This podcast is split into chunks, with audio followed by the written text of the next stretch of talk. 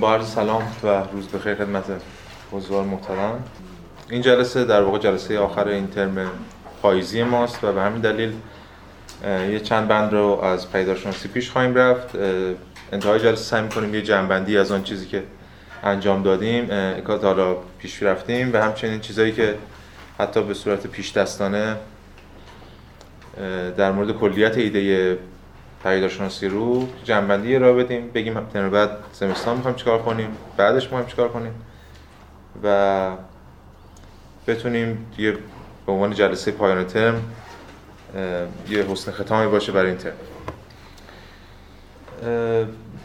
برخی از اون بخشایی رو که از بندهای 22 تا 27 مشخص کرده بودم بند نظرم بود رو ترجمهش رو فرستادم براتون و ما از روی همونا و بخشی های دیگه ای که مشخص کردم پیش خواهیم رفت توی این جلسه و سعی می‌کنیم که گریزی هم بزنیم به بحثای قبلی اگه تونستیم ارتباط ها رو برقرار بکنیم. خب جلسه گذشته با این بحث هگل جمله اول بند 22 بحث رو تمام کردیم که عقل فعالیت قایتمنده پرپوزیو اکتیویتیه.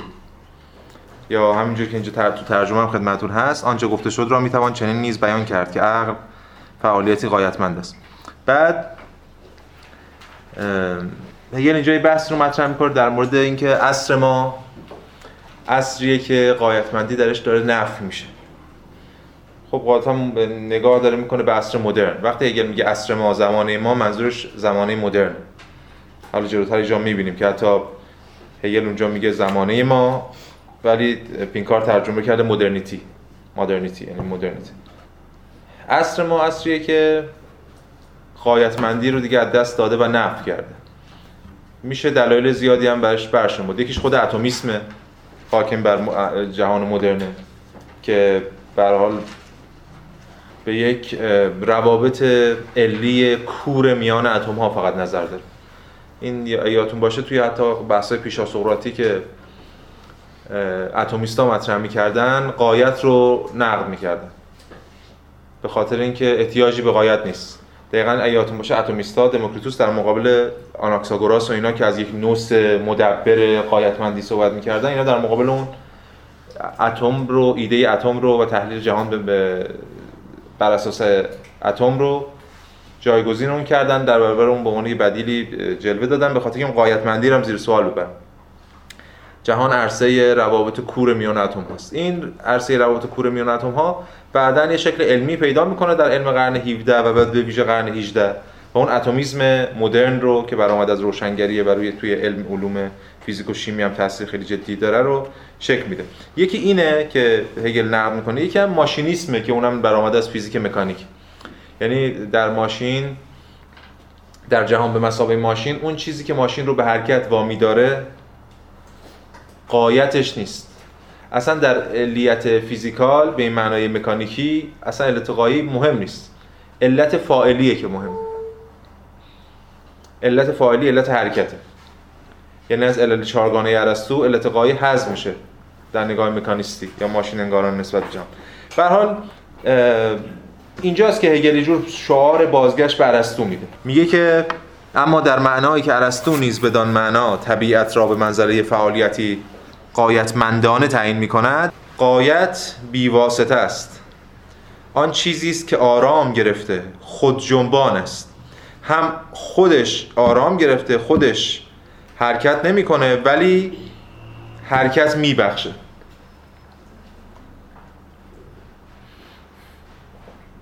self moving حرکت میبخشه. ولی خودش حرکتی نمی‌کنه. این اشاره داره به اون محرک نامتحرک ارسطویی که خودش غایت محرک نامتحرک هم به خاطرتون هست که غایت بود جهان رو به حرکت وامی داشت ولی خودش حرکت نمی‌کرد. یعنی سوژه است. اینجا من یه پرانتزی باز کنم. یه مشکل خیلی جدیه که توی هگل به ویژه ما باش مواجه میشیم و به طور کلی تو متون فلسفه غرب باش مواجه هستیم. خود ترجمه سوژه است. سوژه یا همون سابجکت یا به قول آلمانی ها زوبیکت دو معنی متفاوت داره. دو معنی داره که به ظاهر متناقضن است که ما امروز همین مشکل رو داریم. یه معنیش به مسابقه سوژه به مسابقه فاعل حالا میگم فاعل شناسا در مقابل ابژه است سوژه ابژه. یکی دیگه هم که سابجکت در مقابل پردیکیت یعنی موضوع و محمول. از غذا اینا در این کارکردشون به ظاهر با هم دیگه یه برعکس همه. یه موقع سوژه فاعله یه موقع سوژه موضوعه. توی ترجمه ما خیلی دچار مشکل میشیم. این نه فقط تو انگلیسی تو آلمانی هم همین هست. یعنی تو آلمانی هم که هگل استفاده می‌کنه از زوبیک هر دو تا معنی رو داره و هگل هم هر دو تا اینا رو به کار می‌بره. یک سوال کلی که معمولا از من می‌پرسن. چگونه ما بتوانیم یک بار برای همیشه تکلیف ترجمه سابجکت به فارسی رو روشن کنیم؟ جواب به هیچ شکلی. هر بار باید ببینیم منظور چی. یعنی هم باید فکر کنیم بنا به اجتهاد خود مترجم؟ بفهم چطور تفکیک قائل میشید بین شاید یعنی ببینید به این معنایی که به این معنایی که ما داریم میگیم که یکی نیست. البته این نیازمند یک بحثیه که خب اصلا قطعا جاش تو این کلاس نیست الان در حال حاضر. که ببینیم سوژه چه اتفاقاتی براش میفته که این دوتا معنی رو میده این دوتا معنی خودشون که متفاوتن. این که چیزی نیست که ما بخوایم حتما اینا رو یکی کنیم. یکیش در مقابل محموله یعنی یک موضوعی که ما این محمول می‌خوایم بهش در واقع نسبت بدیم. دیوار سفید است. دیوار موضوع سوژه است سابجکت. محمول هم همون سفیدیه که داریم بهش نسبت میدیم. یه موقع است نه یک من سوژه هم که دارم اون دیوار رو می‌شناسم. دیوار دیگه سوژه نیست دیوار اینجا ابژه است اتفاقا و من شناسنده این فرق داره تو با هم دیگه که دست من نیست که بخوام بگم اینا یکی اما می‌تونیم نشون بدیم که هگل می‌خواد اینا رو یکی کنه. یعنی هگل می‌خواد به یه وحدتی دوباره برسه. این وحدت وجود نداره الان چون هگل از پیش داده که وحدتی نمی‌شناسه. می‌خواد به مرور این کارو خواهد کرد. به مرور این دوتا رو با هم یکی خواهد کرد. ریشش هم برمیگرده به خود جایگاه نفس. نفس هم سوژه است یعنی هم به مسابه فاعله و هم موضوع جوهره. به همین دلیل توی نفسه که اینا یکی میشن با هم دیگه. هگل سعی می‌کنه که البته میگم اینم باز یک مسیری که ما باید پیش بریم و بعدا اینو در بیاریم. اگه اون موقعی که ما بتونیم ترسیم کنیم این بحث رو به نظرم خیلی باید تو فهم هگل خیلی پیش رفته باشیم. که چگونه هگل می‌تونه به میانجی مفهوم روح اون سوژه در مقابل محمول رو و این سوژه در مقابل ابژه رو با هم دیگه یکی کنه. یعنی اینا رو, ت... اینا رو به هم دیگه نزدیک کنه. حالا فعلا که ما تو دقیقه نیستیم این ابهام توی زبان انگلیسی و زبان آلمانی هست. تو زبان فارسی ما خب مشکل داریم همیشه برای ترجمهش معمولا من روش کاری اینه که میگم کسی هم که سوال می‌کنم میگم که همون به اجتهاد خودتون این کارو انجام بدید. یعنی یه جایی که بحث محموله خب مشخصا می‌ذاریم موضوع یه جایی که بحث ابژه است می‌ذاریم سوژه. اما بعضی جاها هست از غذا توی همین متن پیش گفتار که این هر دوتاش هست. و بعضی از مترجمان این کارو کردن کار غلطی هم نیست. به شرطی یه پاورقی بده مترجم توی در واقع زیر ترجمهش که چرا من این کار کردم؟ می‌تونیم هم سوژه خط تیر موضوع رو بذاریم. یا سوژه اسلش موضوع رو بذاریم. میگیم این دوتا هر دوتاش اینجا معنی میده. و من مترجم آگاه هم نسبت به این کارکرد دوگانش. اینجوری. این سوژه هم از اون سوژه هاست که اینجا اومده. یعنی میشه گذاشت این سوژه خط سوم بند 22 که ترجمه شده می‌خونیم. میشه نوشت سوژه اسلش موضوع. حالا بریم جلوتر در مورد سوژه در واقع در مورد موضوع محولی نه هگل صحبت می‌کنه. من ترجمه‌اشو ارائه دادم خدمتتون باز سعی می‌کنم توی بحث بیشتر پیش بریم. بعد میگه که نیروی انتزاعیش برای حرکت برای خود بودن یعنی منفیت محض است. نتیجه بدان دلیل همان آغاز است که آغاز قایت است. چجوری میشه هفته پیشی اشاره کردیم البته چجوری میشه فهمید که هم قایت رو و هم خود جنبانی رو فهمید؟ یعنی چجوری می‌تونه یه چیزی خودش ایده غایت رو داشته باشیم از اون طرف ایده self moving رو داشته باشیم؟ فقط به این معنا به این معنا که غایت باید در خود امر باشه. غایت از پیش در خود امر باشه. اما این از پیش به صورت بالفعل نیست به صورت بالقوه است. ارسطو هم اینا رو می‌گفت واسه همین هگل هم داره به اون اشاره می‌کنه. این ایده که نتیجه بدان دلیل همان آغاز است که آغاز غایت است هگل داره می‌ذاره تو دهن ارسطو. البته ارسطو به این صراحت نمیگه ولی ارسطو هم خیلی موقع در مورد این صحبت کرده به صراحت که نتیجه یا همون قایت بر امر بالقوه یا آغاز مقدمه. یادتون هست که تو هم ترم یونانی هم که اینجا بودیم یه نیم جلسه در مورد صحبت کردیم. به چه معنا مقدمه؟ نه به لحاظ زمانی. چون به لحاظ زمانی که دانه بر درخت مقدمه. اما به, به لحاظ منطقی به لحاظ ایده. یعنی باید ایده درخت باشه تا دانه اصلا دانه باشه. اگه شما به دانه میگید دانه یعنی درخت رو پیش فرض گرفتین پس درخت مقدمه بر دانه است. اگه درختی نباشه دانه ای نیست. چون یه تیکه چوبه دیگه.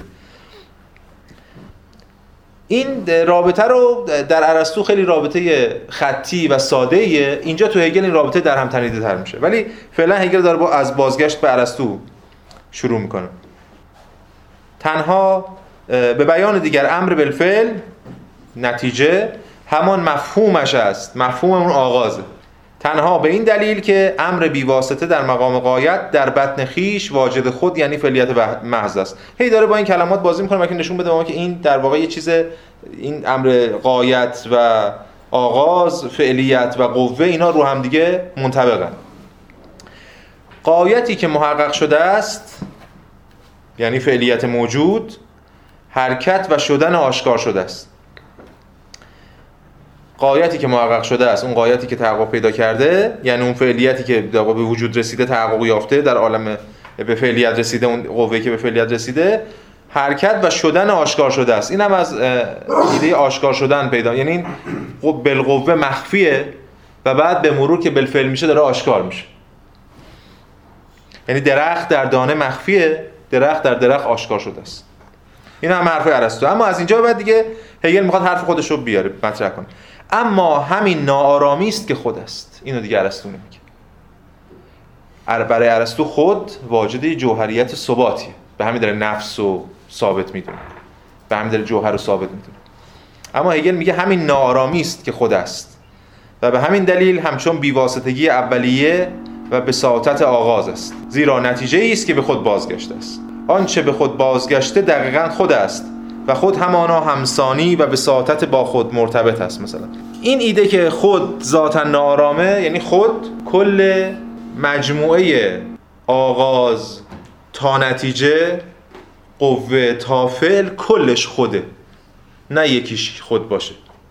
چون قبلا این تصور می‌شد که یه خودی هست یه چیز امر ثابتیه که داره اعراضش مثلا تغییر می‌کنه این داره یه چیزی میشه. برای هگل خود اون امر یا حقیقت یا اینجا میگه خود این نیست که در حال شدنه بلکه کل این فرایند شدن خوده. خود همین ناآرامیه. اینو امروز ما به اشکال مختلف در موردش حرف خواهیم زد. چون ایده خیلی مهمی بعدم همین آخرین آخرین جلسه قراره از این طریق به خود مفهوم روح نزدیک بشیم. کل این فراینده خوده. صدرایی بخوایم بگیم این اتصاله است که خوده. این اتصال ما. یه اتصالی خود این خوده نه یه خودی که در حال شدن خود این کل این پکیج این مجموعه. خود محسوب میشه. خب این از بحث هگل در مورد این خود و این اشاره سریعش بر است معمولا هگل به متفکران به نام اشاره نمی‌کنه زیاد. حالا تو خود کتاب که خیلی کمتر تو پیش گفتار باز کمتر. ولی اینجا که از ارسطو نام می‌بره هگل می‌خواد یه جور شعار بازگشت به ارسطو بده. ارسطو در چند از چند حیث برای هگل مهم بازگشت به ارسطو. یکیش که حالا ما خواهیم دید اونم یک بعد برسیم یه روزی در موردش صحبت کنیم بگیم چگونه هگل می‌خواد از کانت برگرده به رئالیسم ارسطویی. خیلی این اگه بتونیم اینو تبیین کنیم خیلی مهمه که اون ایدالیسم کانتی برای هگل باید باز یه جور برگرده به رئالیسم به یه جور رئالیسم ارسطویی. این کتابی هم همین آقای استرن داره به اسم هگل کانت ساختار ابژه اصلا ایده‌ش همینه که هگل چگونه ارسطویی در مقابل کانت که یه جور ایدالیسته هگل به دنبال بازگشت به رئالیسم ارسطویی. برای هگل چند دقیقه این از چند حیث این ارسطو حائز اهمیت جاهای مختلف هم باز تلویحا یا سریعا بهش ارجاع مید این یه مجموعه یه ایده در مورد خود و این رابطه بالقوه والفعل که می‌خواد در نهایت برسه به یه چیز حقیقت در حال شدن. بند 23 هگل میاد از این منظر دیگه سر بحث دیگه رو مطرح می‌کنه که نقد دو, دو تا ایده است. بفهم که میگه که آغاز همان بی... اما بی واسطه. یعنی می‌خواد بگه که به از ارسطو. آغاز همون قایت است همون گونه که دانه درخت است همون که بچه پدر است. ولی نظر هگل هم قایت آغاز ببینید دیگه هگل ایده بالقوه الفعل که نداره به اون شکل. هگل در خود و برای خود و در و برای خود و اینا داره. چون بالقوه الفعل همواره هر کارش هم بکنید باز یه تمایزی هست. بین امر بالقوه و امر بالفعل که هگل می‌خواد تمایز رو رفع کنه. ولی داره از ترمینولوژی ارسطو استفاده می‌کنه بله.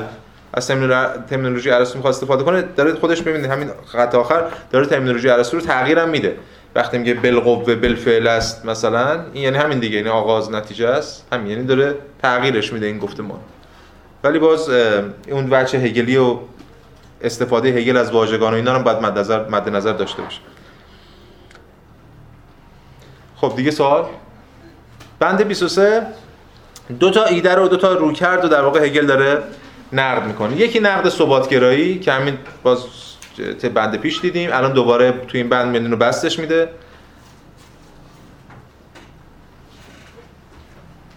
شاید به نظر برسه که هگل در پیداش در پیشگفتار دوچار مکررگویی میشه. یعنی یه حرف رو چند بار می‌زنه. اما هگل یه حرف رو چند بار نمی‌زنه. هگل داره از مصالح مختلفی استفاده می‌کنه برای اینکه این مفهوم بیان کنه. به همین دلیل مجبوره از نظر ما شاید یه حرف چند بار بزنه. ولی از چون هم مصالح مختلفی استفاده می‌کنه این مکررگویی نیست.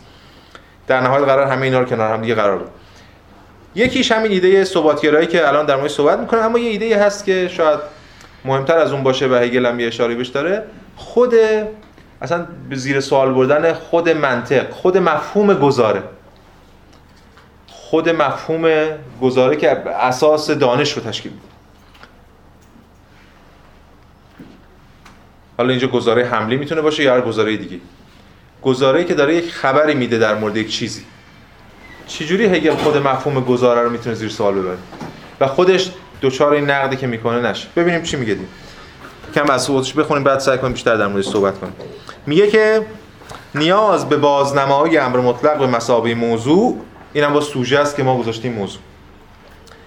ولی خب موضوع اینجا مشخصا با توجه به این بند در گزاره از این دست به خود مساعدت کرده است. حالا این دیگه ترجمه دم دستی من که اینجوری در این گزاره ها به خود مساعدت کرده است. خدا جاودان است. خدا نظم اخلاقی جهان است. خدا عشق است. و الی آخرش رو دیگه شنیدیم. مثلا اسپینوزای خدا مطلقا نامتناهی است. دکارتی. خدا کمال مطلق است. خدا فلان است خدا وجود است. در واقع ما می‌خوایم ببینیم خدا چیست؟ یا حالا مطلق چیست؟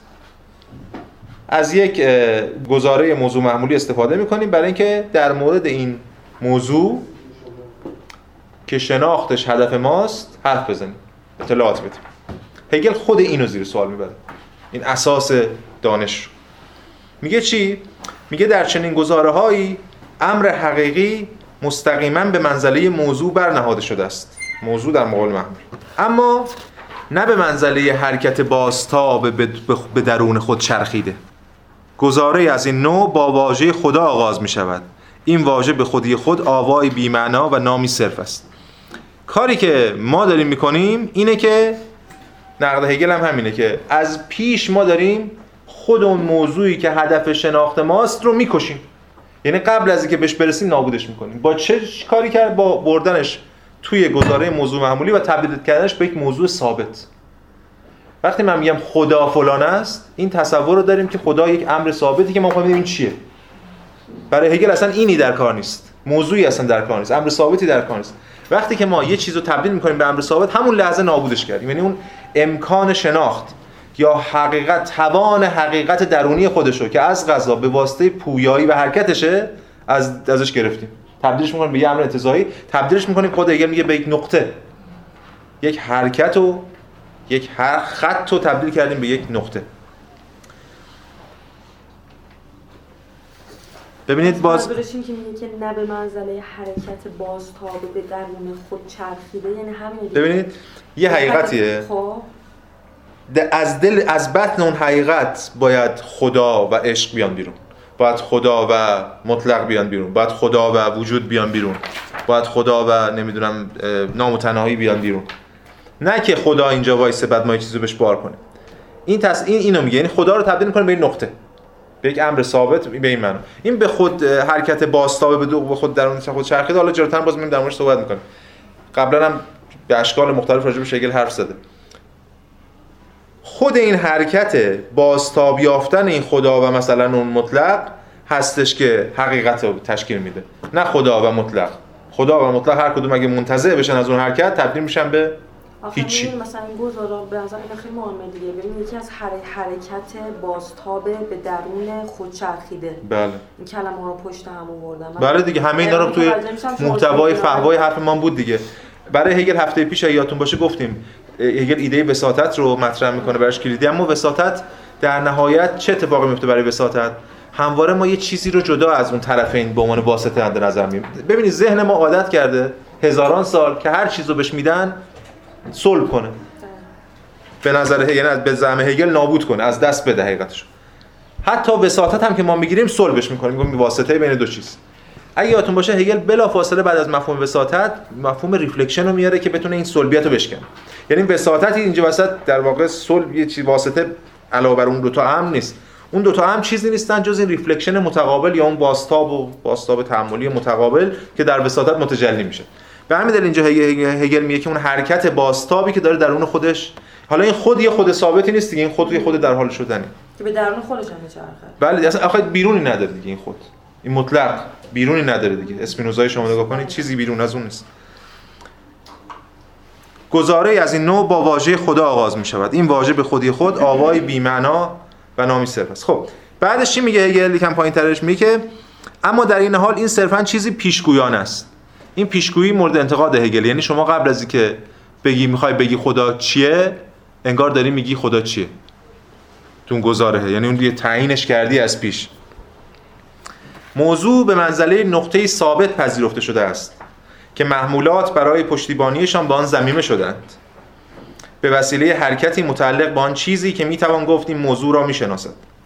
اما خودش امری متعلق به خود نقطه نیست. حالا می‌شد بهتر ترجمهش کرد می‌دونم به حال دم دستی بود ولی منظور هگل همینه دیگه. یعنی یه محمولات به این زمینه شدن و و یک خود این حرکت که حرکتی که ما داریم باعث شناخت این میشه یا حمل شدن محمولات بر موضوع یا به قول هگل زمینه شدن پی الحاق شدن اون صفات یا محمولات بر این موضوع خودش امری متعلق به خود نقطه نیست. یعنی چی؟ یعنی از بطن خود خدا در نیامده مفهوم مطلق. ما مفهوم مطلق رو به خدا الساق کردیم. اگه قرار باشه مفهوم مطلق از بطن خدا در بیاد اصلا ما نمی‌تونیم بگیم خدا ببینید یه تصوری وجود داره در خود مفهوم گذاره اصلا قبل از هر چیز در خود مفهوم تعریف. یادتون هست که بحثم کردیم قبلا در مورد نقد هگل بر تعریف. تعریف هر چیزی باید به چیزی تعریف بشه که برای ما آشناتره. پس ما قبل از اینکه اون موضوع رو داشته باشیم گویی محمولات رو داریم بعد در مورد موضوع می‌خوایم صحبت کنیم محمولات رو به اون موضوع اطلاق می‌کنیم و فکر می‌کنیم موضوع رو می‌شناسیم. هگل داره میگه ما نه موضوع رو از پیش داریم و نه محمولات رو از پیش داریم. چون هیچ کدوم از اینا از پیش داده نیستن. اینا در یک پیوند در یک حرکت خود جنبان حرکتی که بازتابه به درون خودشه که می‌تونه بر ما آشکار بشه. به همین دلیل متعلق به خود نقطه نیست. بلکه صرفاً از طریق همین حرکت است که محتوا را به هیئت موضوع ترسیم کرده است. پس ما از همون اول امر مطلق نداریم که راجبش حرف بزنیم. اگرم امر مطلقی داشته باشیم که راجبش حرف بزنیم این مدلی امر مطلق نیست. حالا می‌بینیم دیگه. هگل یه مطلقی داره که همه اینا رو در خودش داره. به این معنی نداریم که از پیش باشه. از پیش باشه یا قابل تعیین باشه یا موضوع باشه یا ثابت باشه. به دلیل نحوهی که این حرکت برساخته شده است این حرکت به نقطه متعلق نیست. اما پس از آنکه نقطه پیش‌فرض گرفته شد این حرکت را نمی‌توان به هیچ شیوه دیگری برساخت و تنها می‌تواند خارجی باشد. ببینید این یه به حال من خیلی ادعام ندارم که الان ما داریم خط به خط کلمه کلمه می‌خونیم تعبیر می‌کنیم. ولی یعنی این تفسیر اصلی در اذهان شما باید محقق بشه. ولی ایده اصلی اینه که از یه طرف این حرکت به نقطه متعلق نیست. اما بعد از اینکه نقطه پیش‌فرض گرفته شد حالا بگیم خدا هر موضوعی که هست مطلق هر چیزی که هست این حرکت رو نمی‌توان به هیچ شیوه دیگری برساخت. یعنی وقتی که اون نقطه رو پیش‌فرض گرفتیم تموم شد. دیگه نابود شد. این حرکت نمیشه اصلا شناختش. ببینید ما یه مسیری رو داریم در پیش می‌گیریم برای شناخت حقیقت که از پیش به خاطر شیوه مواجهمون با حقیقت داریم حقیقت رو از دست میدیم. یعنی یک رو تبدیل می‌کنیم به نقطه و تا نقطه پیش فرض گرفته بشه اون حرکت دیگه نمیشه برساخت و فقط میشه خارجی کرد. یعنی این نقطه رو همون تصوری از خدا یا جهان یا وجود هر چیزی هست صلب می‌کنه از موضع ما یا به قول همین نحوهی که حرکت بر ساخته شده است یعنی همون شیوهی که ما با جهان با حقایق با دانش مواجه میشیم جوریه که تا دربارش می‌خوایم صحبت کنیم همون لحظه این از دست میره. یعنی هیچ راه دیگری چنان اینو صلب می‌کنیم که هیچ راهی بهش نمیدیم که بتونه این حرکت رو انجام بده. این نسبت و تناسب یا اون باستاب خودش و امور دیگر رو انجام بده. پس هر چیز دیگه ای براش فقط می‌تونه خارجی باشه. این خارجی بودن هم به نظر هگل همینه. حقیقتی که از ذات امر بر نیامده. بلکه داره از بیرون بهش الساق میشه. بدین طریق نه تنها این پیشگویی اولیه که مطلق موضوع که مطلق موضوع است فعلیت این مفهوم نیست بلکه حتی خود این فعلیت را نیز ناممکن می‌سازد. این ترجمه دیگه ای از جمله قبل بود. یعنی نه فقط این غلطه این شیوه بلکه این شیوه از ابتدا خود فعلیت رو فعلیت به چه معنا؟ به معنای فعلیت شونده نه فعلیت بو بونده باشنده. فعلیت شونده. اونو ناممکن می‌کنه. زیرا مفهوم را به منزله نقطه ای برمینهد که تماما آرام گرفته است. حالان که مفهوم خود جنبان است. شما مفهوم وقتی نقطه بکنید یعنی کشتیش. فعلیت ذاتا ضد ثبات. این تصوری که ما از بلفل داشتیم کاملا مغایرین. ما از بلفل از همون خود ارسطو دیگه می‌گفتیم بلفل مطلق. هر چیز دیگه در حال حرکته چون قوه در خودش در خودش داره. بلفل مطلق یعنی ثابت مطلق. چون دیگه هیچ. برای هگل فعلیت چون نقطه نیست خود این حرکت درونیه.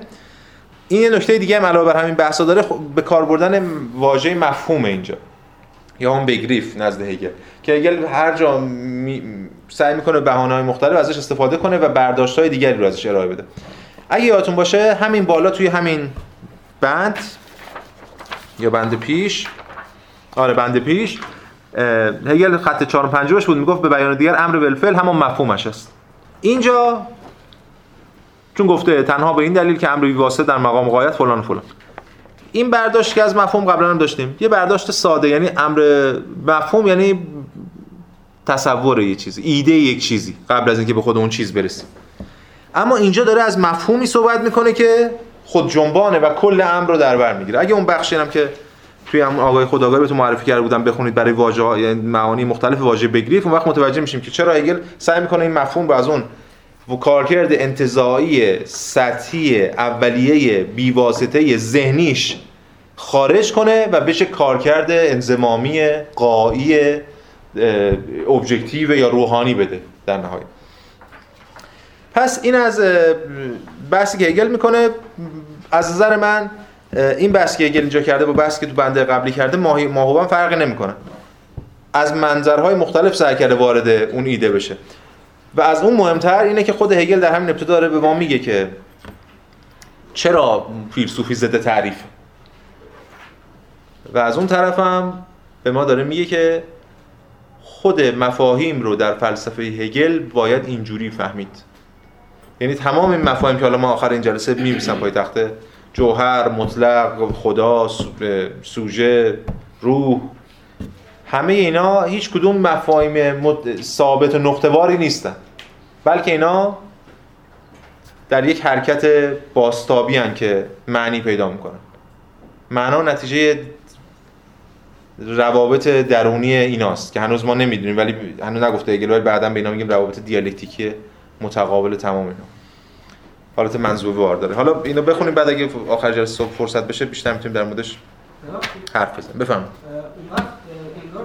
حالت یه جورایی زبان ناممکن میشه. زبان جدیدی داریم. ببینید. زبان به معنای چی بگیم؟ سوسوری کلمه. دال و مدلوله دیگه. زبان ساختار ثابت داره. ولی برای هگل زبان اینجوری نیست. زبان میشه شبکه پویایی. همونجوری که این حقیقت میشه شبکه پویا. یعنی با شبکه پویایی از مفاهیم طرفتیم دیگه. زبان هم میشه یک شبکه پویایی از دالهای شناور که می‌تونن مدلولای خودشون تغییر بدن. دائما. به این معنا این زبان دیگه. این معنای زبان که یک هر دالی به یک مدلولی ارجاع داره و اون ثابته اینا تو هگل نیست که هگل چند جا صراحتا اینو تو خود پیداشناسی در مورد خود ایده زبان مطرح می‌کنه نقد می‌کنه. نگاه ثابت نسبت زبان. ولی یکی از نکات بسیار مهمی که میشه مطرح کرد و این بچی از حقیقتی که بعدا توی فلسفه های تحلیل زبانی هم تر میشه این است که یکی از مسائل ما و مشکلات ما برای شناخت حقیقت زبان بسته ماست. زبان ما برای شناخت حقیقت پویا طراحی نشد. زبان ما برای شناخت عناصر متمایز و نقطه‌وار طراحی شد. همون ایده نامهای خاص خود شیوه کلی سازی شیوه مواجه مواجهان میشه در موردش بحث کرد که چگونه اصلا زبان ما شکل گرفت. انگیزه هایی که برای زبان ما شکل گرفت نامیدن جهان بوده چگونه به سیانت نفس ما برمیگشت و معطوف به حقیقت نبود. بله. معطوف به یه جور فریب است. اگر که این زبانی که ما ازش استفاده می‌کنیم مدلولهاش دائما در حال تغییرن وقتی ما داریم با یه نفر صحبت می‌کنیم دقیقا داریم در مورد چی صحبت بله. ببینید این که ما میگیم مدلول ها دائما حال تغییرن یا اینکه اینجا میگیم شبکه پویایی از مفاهیمن که در در حال شدنن این شدنه یه شد شدن کاوتیک نیست. یه شدن آشوبوار یه شدن نظاممنده یه شدن منطق داره ولی منطقش یه منطق دیگری. منطقش منطق دیالکتیکه یعنی به این معنی نیستش که ما میگیم دالها شناورن هر چی هر دالی بخواد هر مدلولی رو اشغال کنه. این به قول چون سوسور هم اونجا میگه دیگه بحث در مورد خودسرانگی و دل بخواهی بودن می‌کنه توی نسبت دالها توی اون متن معروفش. ولی تو اگر یه منطقی داره. این منطقش منطق دیالکتیکیه. اون وقت می‌تونه بگه در مورد چی واقعا صحبت می‌کنیم. یعنی منظورم که منطق مشخصی داره. وقتی که توی یک نقطه ثابت بشن تو لحظه معناشون رو از دست میدن یعنی همین لحظه که من دارم با شما صحبت می‌کنم در همین لحظه از معنی فاصله گرفتم. ببینید. شما به یک امر گذشته دارید میاد به یه برداشت دیگری ما باید از خود معنا برسیم. که نقطه‌ای نباشه. همین الان شما داریم در مورد واژه صحبت می‌کنیم من در مورد همون واژه دارم میشنم صدای شما رو. همین الان من و شما نگاهمون رو کردمون تجربهمون به واسطه تجربه متفاوتمون در مورد اون واژه با هم دیگه فرق داره. همونجوری که همه افراد این کلاس هم فرق داره. وقتی من میگم ماژیک حتی که انگار خیلی چیز عینی و واقعی و انزمامی و متعینیه بازم نگاه همه ما به همین هم فرق داره حتی. یعنی تجربه من از ماژیک می‌تونه چیزی باشه می‌تونه من توی 6 ماه توی تو سیبری نمی‌دونم تو کاگبه بودم ماژیک لای انگشت من گذاشتم من این برداشتم از ماژیک. شما به عنوان دانشجوی برداشت از ماژیک. ببینید اینا همون برداشت می‌سازه دائما. حالا زبان به مسابه ابزاری برای انتقال معنا یه کارکردی پیدا می‌کنه. اما زبان رو نمیشه فقط فروکاست به ابزاری برای انتقال معنا زبان یک فرهنگ یک زیست یک هوایی که ما داریم تنفس می‌کنیم. ما در زبانیم نه زبان در ما.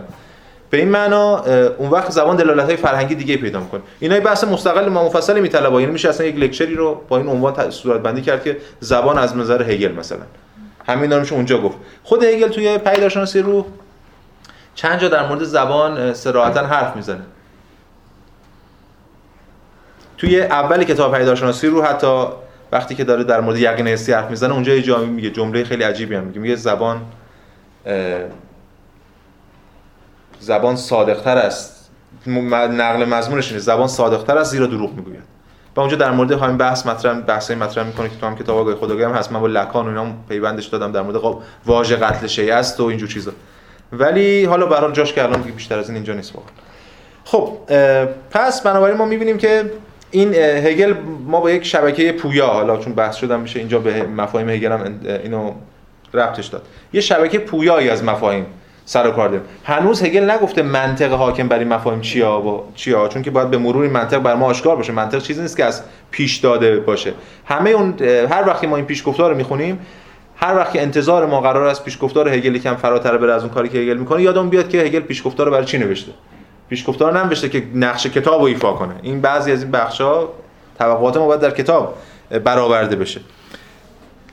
بسیار خوب. اینم از بحث بند 23 حالا در بند 24 اولش سعی می‌کنه یه نتیجه گیری کنه.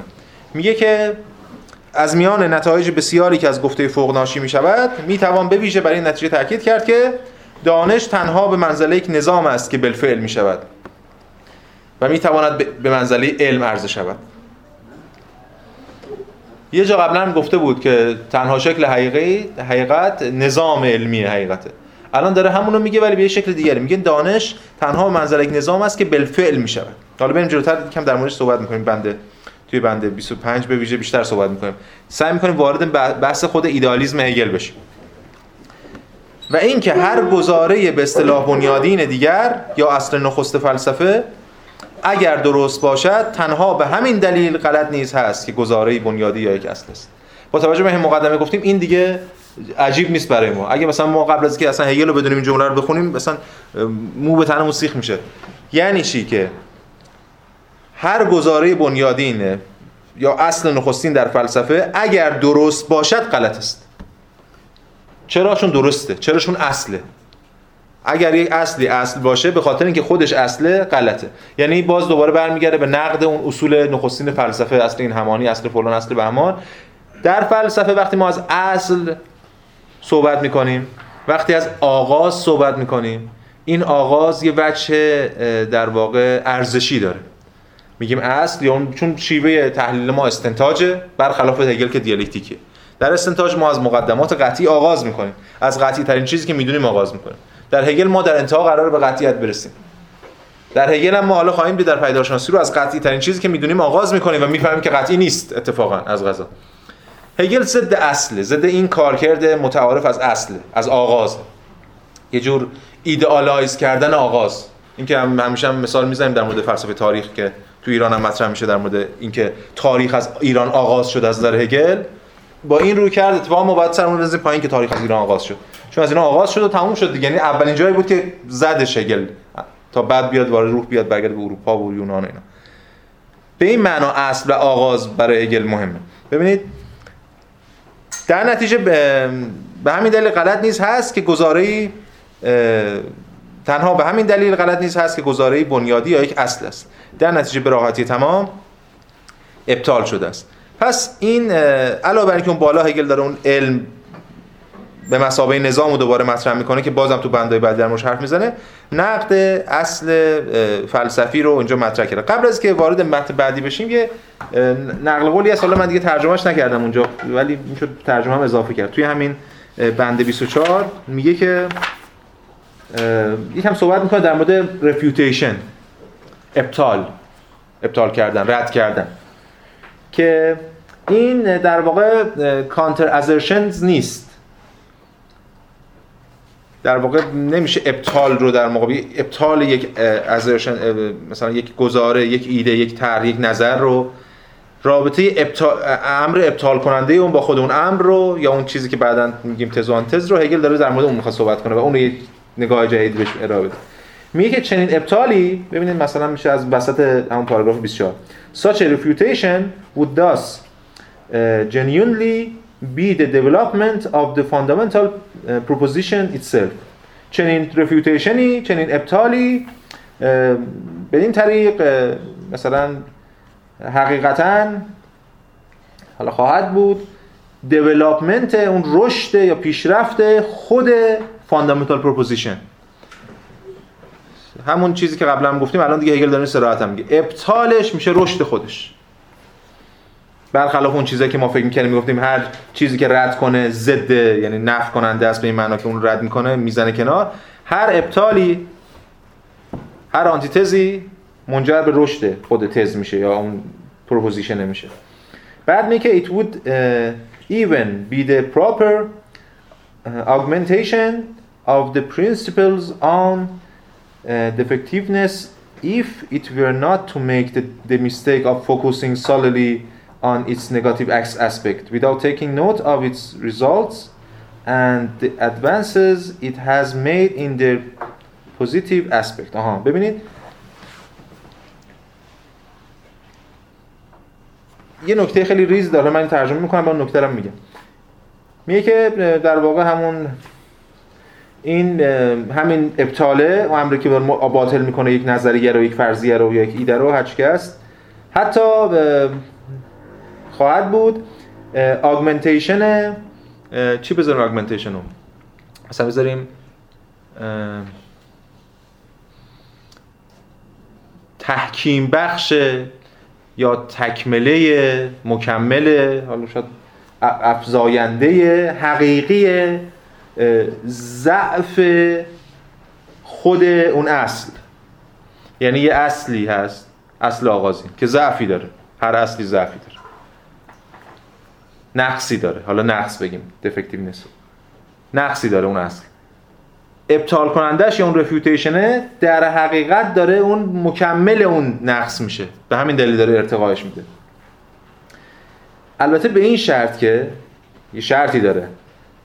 یعنی اون شرطی که باعث میشه از اون منطقه دو حدی بیایم بیرون. اونم به این شرط که اگه این در واقع دوباره این اشتباه رو نکنیم که فوکوس کنیم صرفا بر وجه منفی اون. یعنی صرفا بر وجه منفی ابطال یا آنتیتز تاکید کنیم. اگه بر اون تاکید کنیم که این میشه ضد اون تموم میشه میره. قضیه دو حدی. اگه فقط این قضیه رو فرو نکنیم به وجه منفیش یعنی فقط صرفا به اون برجسته نکنیم اونو focus نکنیم برش بدون اینکه این رو مد نظر داشته باشیم که نتایجش و حالا بگیم پیشرویهاش پیشروی هایی که این ابطال این ایتا همه برمیگرده به refutation. ابطال در واقع در سویه یا اون بچه ایجابیش ایجابیشون دارن محقق می‌کنن. پس ابطال یه بچه ایجابی داره. اگه اون بچه ایجابی رو ما نبینیم و فقط ابطال رو و نفی رو ببریم روی بچه سلبی اون وقت تبدیل میشه به یه آره دیگه نانتیتز دو حدی. این هست یه چیزی میاد ردش می‌کنه. اما حرف هگل تمام تلاش که نشون بده که ابطال منجر به رشد این ایده میشه. این فهم اصلا همون اساس دیالکتیک هگلیه. حالا که اینو میاد در موردش صحبت می‌کنه بعد میاد اون بخشی رو ادامه میده که من اینجا ترجمهش هم براتون فرستادم. میگه که برعکس تحقق حقیقتا ایجابی آغاز در عین حال و به همان میزان نگرشی منفی به آغاز نیز هست.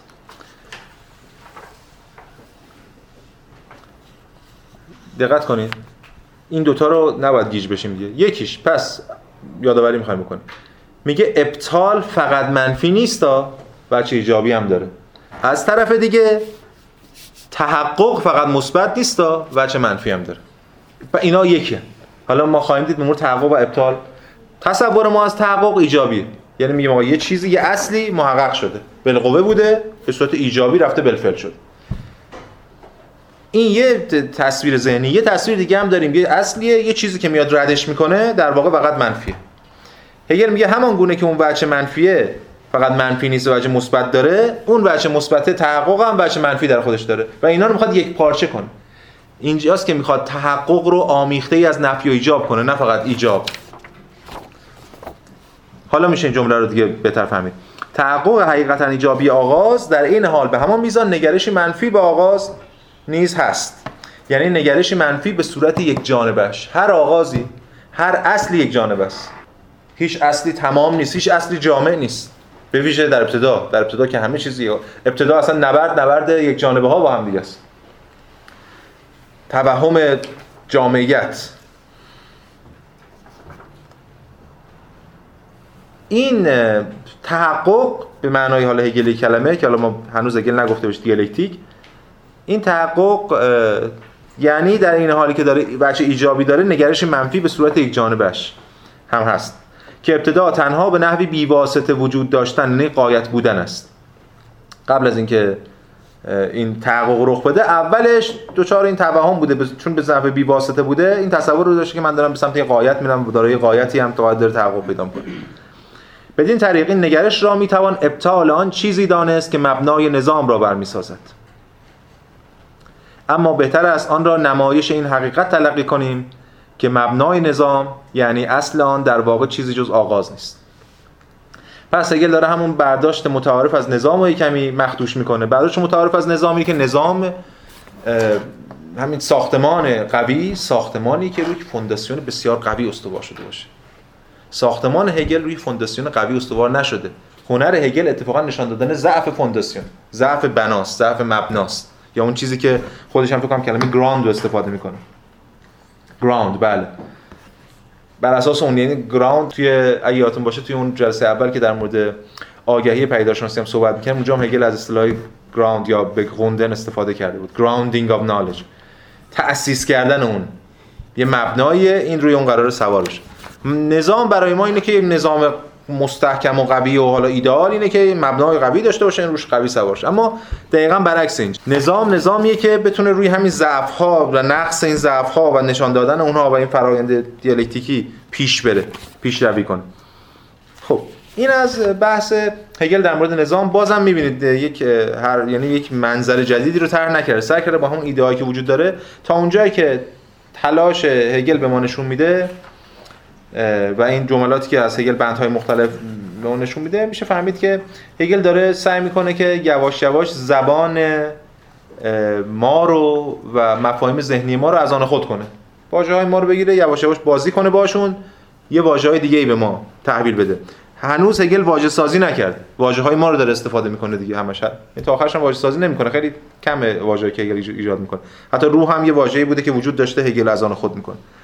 خب این از بحث ما در مورد بند 24 که در واقع اولش جنبندی کرده.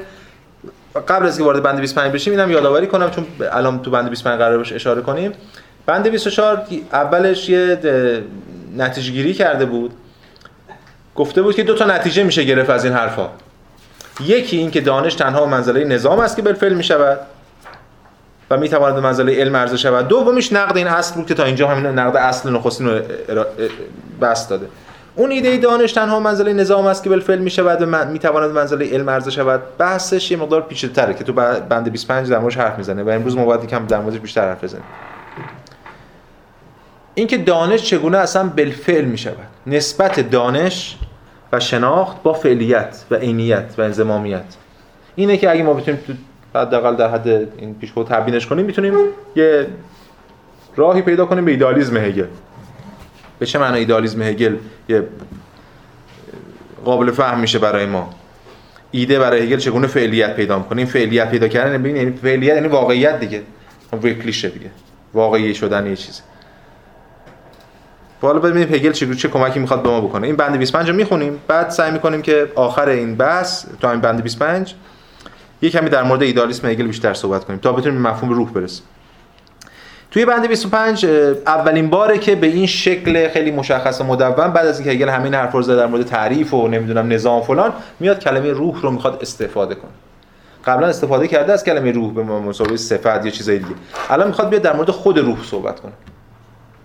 به نظرش مخاطب این امکان رو داره که الان بتونید باهاش در مورد روح صحبت کنید یعنی از اون اسطوره های ثبات و نمی‌دونم تعریف و مطلق و ایجابی اینا خارج شده و می‌تونه از یک روحی صحبت کنه که نفی رو در خود درون خودش داره به حرکت رو درون خودش جای داده. روح در واقع در بردارنده اون پویایی و نظام و امر منفی. هر ستا ایناست چی میگه؟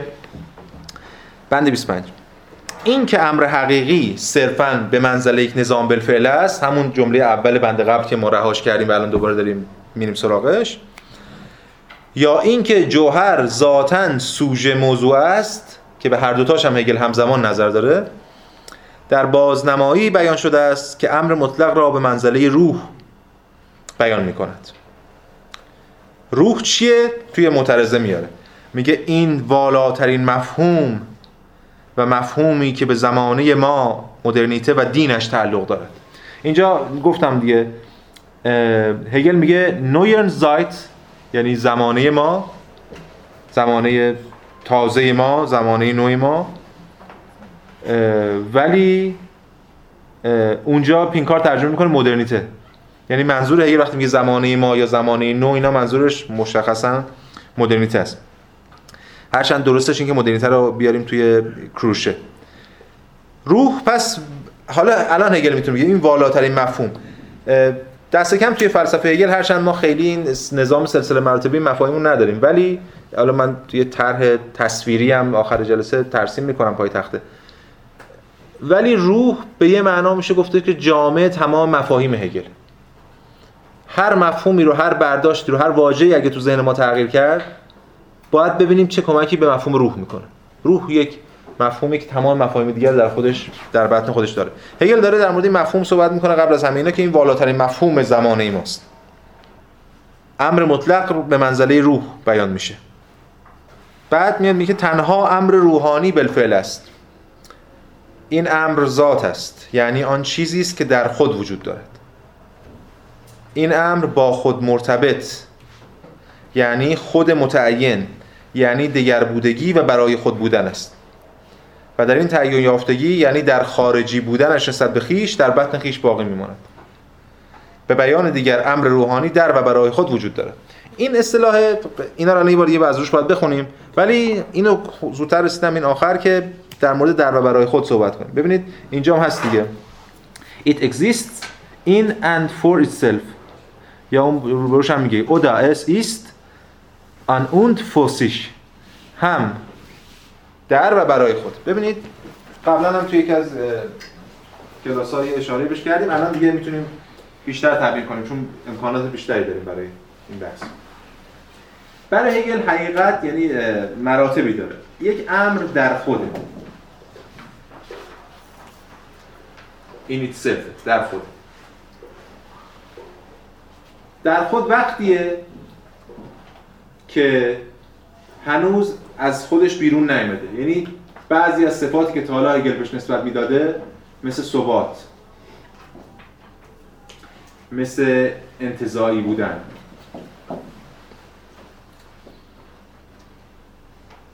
مثل سوبژکتیو بودن. ثباتی صفاتی که میشه به این نسبت. همون نقطه بودن. امر در خوده در ابتدا. این امر در خود رفته رفته از خودش بیرون میاد. چگونه؟ از طریق مواجه شدن با تعارضات درونش. اونی که از خودش بیرون میاد رو اسامی زیادی میشه بهش نسبت داد. حالا ما فعلا میگیم برای خود. ولی میشه گفتش که حتی به بیان دقیقترش از خود بیگانه از خود جدا عینیت یافته اینجور چیزا. چرا از خود بیرون میاد؟ به خاطر اینکه یه تعارضاتی هست نمی‌ذارین در خود بمونه. به بیان دیگه ای بخوام بگیم مثل همون حرفی که در مورد اصل و رفیوتیشن زد این نفی در واقع در مقابل این هم قرار می‌گیره. این برای اینکه هگل از اون منطق کلاسیک دو حدی خارج بشه از این اصطلاح استفاده کرده. یعنی این در خوده و این مثلا از خود بیگانه یا برای خود. برای اینکه در نهایت این نبرد ما رو سوق بده به در و برای خود. در و برای خود یعنی یه جور بازگشت به اینه اما دیگه این نیست. بلکه این رو و نفیش رو هر دو رو درونی خود امر کرد. هگل از اصطلاح تز آنت سنتز استفاده نمی‌کنه اینو بیشتر مارکس استفاده می‌کنه به بعدا با قرائت مارکسیستی از هگل استفاده می‌کنه هگل از در خود برای خود و در و برای خود استفاده می‌کنه ما باید سعی کنیم این صورتبندی رو همواره مد نظر داشته باشیم. این امر جامع که هر دو رو در برداره هستش که برای هگل میشه روحانی. البته این پایان تاریخ نیست. این در برای خود هم در همان لحظه در خودی است که باز در خودش و این داستان ادامه پیدا می‌کنه. تاریخ ادامه پیدا می‌کنه. هیچ وقت تموم نمیشه که این مسیر این فرآیند دیالکتیکی. حالا دوباره این جمله رو می‌خونیم اگر درست فهمیده باشم در خود تعارضی حاصل میشه که اون این چگونه آگاه میشه از اون تعارض؟ اصلا خود ایجاد شدن اون تعارضه از جنس آگاهیه. خب، ببینید تعارضی نیست که من بهش آگاه بشم. من به واسطه آگاهیه که اون تعارض رو باش مواجه میشم. من الان بالاخره فهم آدم همه خطیه. یعنی من میگم که آدم تعارض رو وقتی می‌فهمه که در همسنجی یا مقایسه پیش بیاد. وقتی یک حقیقتی وجود داره که در خوده بله. چگونه تعارض رو در خودش حالا ببین تعارض بر همین اصولش بر همین اصول حاکم برش هستش. و این ببینید مثال ساده از مثال ساده هگلی. مثال سیاسی. فردای انقلاب هر انقلابی. تمام تنش ها اونا درگیر شدن رفتن. یک امری ترد شد و به یک ایده ایجابی رسیدن. فردای انقلاب. که همه امیدوارن. به خاطر که به حقیقت ایجابی رسیدن.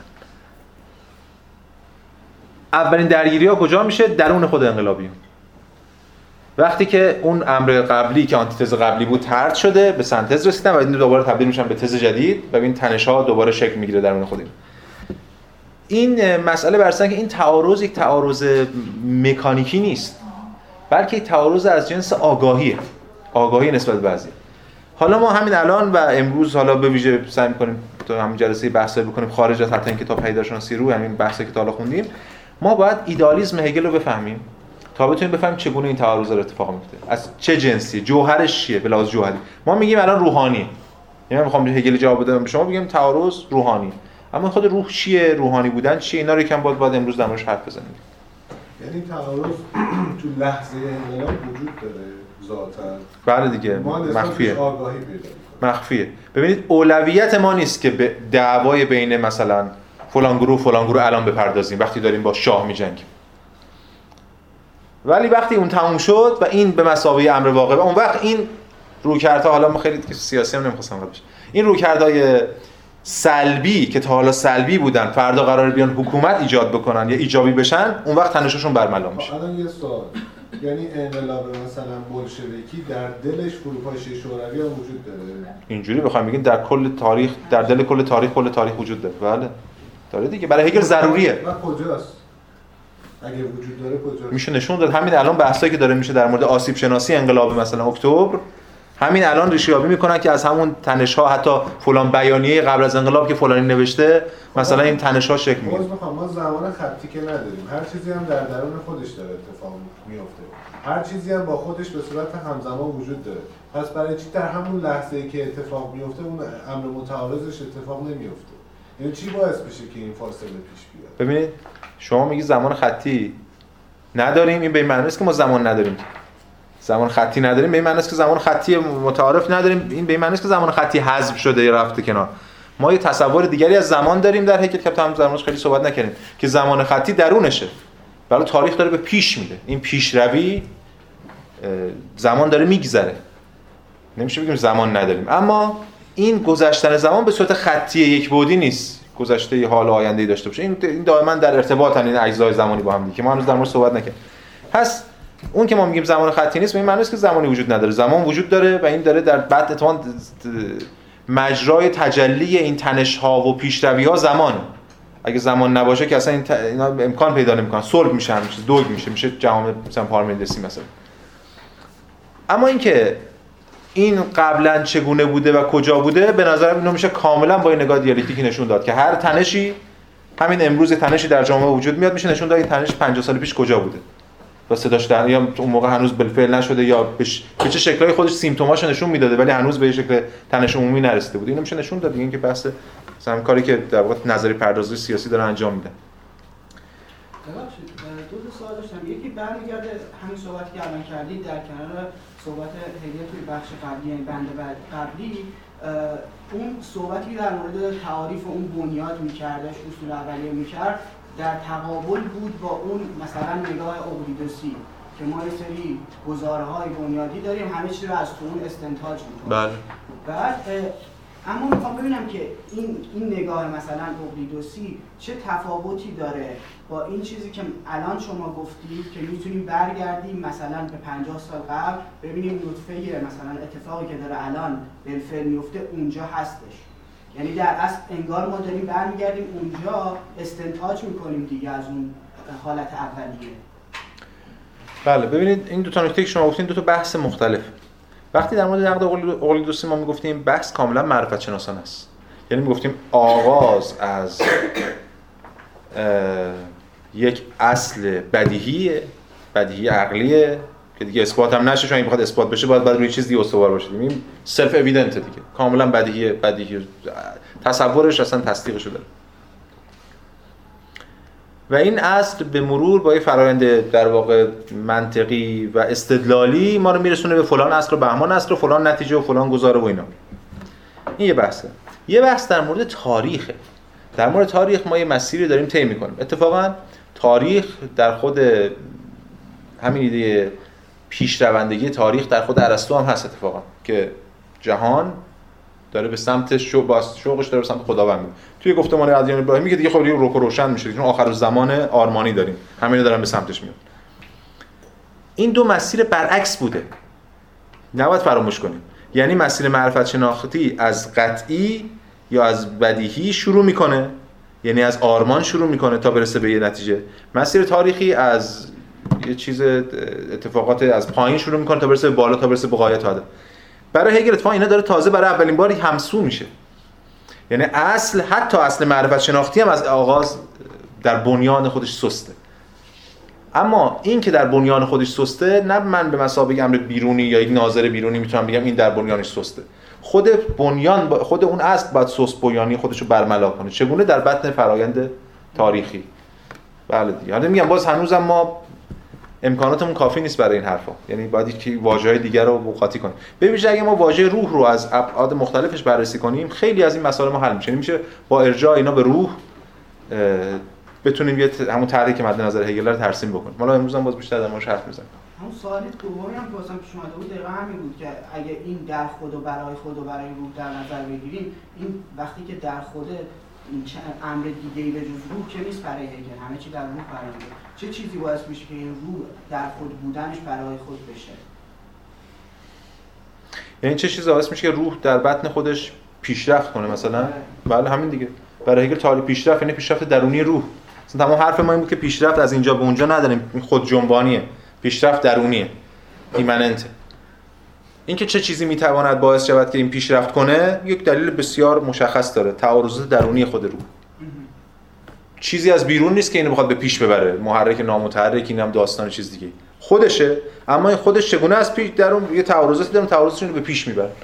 و اون باز به مرحله بعد میره توهم سلبیت و نهایی بودن بهش دست میده اما تعارضات جدیدی برملا میشه که قبلا بهشون آگاه نبوده. داستان ادامه پیدا این برمیگرده که وجود ثابت نمی‌بینه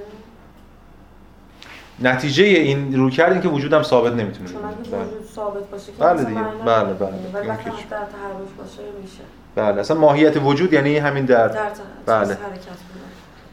بسیار خوب اینم از بحث این بند 25 که ایده در خود و برای خود رو هگل اینجا به صورت مشخص مدام اولین بار به کار گرفت بعدا حالا باز به این ایده از این ایده استفاده می‌کنه حالا به اشکال مختلف اما یه جمله ای داره این آخر بند 25 که من آوردم به عنوان یه خطی که باز کمک می‌کنه به اون فهم ایدئالیسم هگل برای ما ببین جملهش چیه؟ لب کلامش اینه که علم خداگاهی روحه. میگه روح بدین نحو خود را همچون روح می‌شناسد. روح که بدین نحو خود را همچون روح می‌شناسد همانا علم است. پس علم یعنی روحی که داره خودش خودش رو می‌شناسه. علم فعلیت روح است و ساحتی است که روح در عنصر حقیقی خیش برای خیش ساخته است. برای این برای خودش اینو ساخته اینو ایجاد کرده است. حالا نوشته بیلد فکر کنم اینجا دیگه. ایجاد کرده ساخته. خب ببینید این جمله که روح بدین نفع خود را همچون روح می‌شناسد روح که بدین نفع خود را همچون روح می‌شناسد همانا علم است. خب خیلی حرف متفاوت نیست با اون حرفی که مطالعه زدیم. روح داره یعنی خداگاهی روح علمه. علمی نیستش که من اینجا نشستم دارم دیوار رو می‌بینم و یه درکی نسبت به این دیوار دارم. روش یه آزمایشی می‌کنم و به علم می‌رسم. حتی اینم ساعتی از علمه چرا؟ چون خود من و اونم بخشی از خداگاهی روحیم در نهایت. این که هیچ این که چیزی که قبلا در حرف زدیم. اما مهم نکته مهم اینجاست میگه علم فعلیت روح است. یعنی روح از طریق علم فعلیت پیدا می‌کنه. واقعی میشه عینیت پیدا می‌کنه وجود پیدا می‌کنه. اینجا ما با یه تصور جدیدی از وجود طرفیم که کار ما رو سخت می‌کنه. ببینید آقای در واقع کافمن توی شرحی که به اینجا میده اون شرحی که آقای مرحوم عبادیان هم توی ترجمه خودش بر پیدا شناسی آورده کافمن یه نکته دقیقی میگه. میگه که این جمله اولین باریه که هگل داره اون ایده ای رو طرح می‌کنه که بعدا در مقدمه مشهور عناصر فلسفه میشه میشه هر آنچه بالفعل است واقعی است. عقلانی آنچه عقلانی بالفعل است که همه هم فوش کشیدن آقایانی چی و طرفدار پروستی و فلان. این هم همونو میگه دیگه. وقتی میگه علم فعلیت روح است یعنی هر آنچه بالفعل است عقلانی است. هر آنچه عقلانی است بالفعل است. این گذار بین امر بالفعل و امر عقلانی به بیان دیگه گذار بین امتداد و ذهن در جهانبینی مدرن که دکارت اینا مطرح می‌کردن بحث می‌کردن در موردش اینکه چگونه می‌توان اینها رو در یک وحدت وجودی قرار داد مسئله مهم تمام وحدت گرایان ببینید ما با یه دو جوهریت طرفیم. یه طرفش فکره یه طرفش امتداد.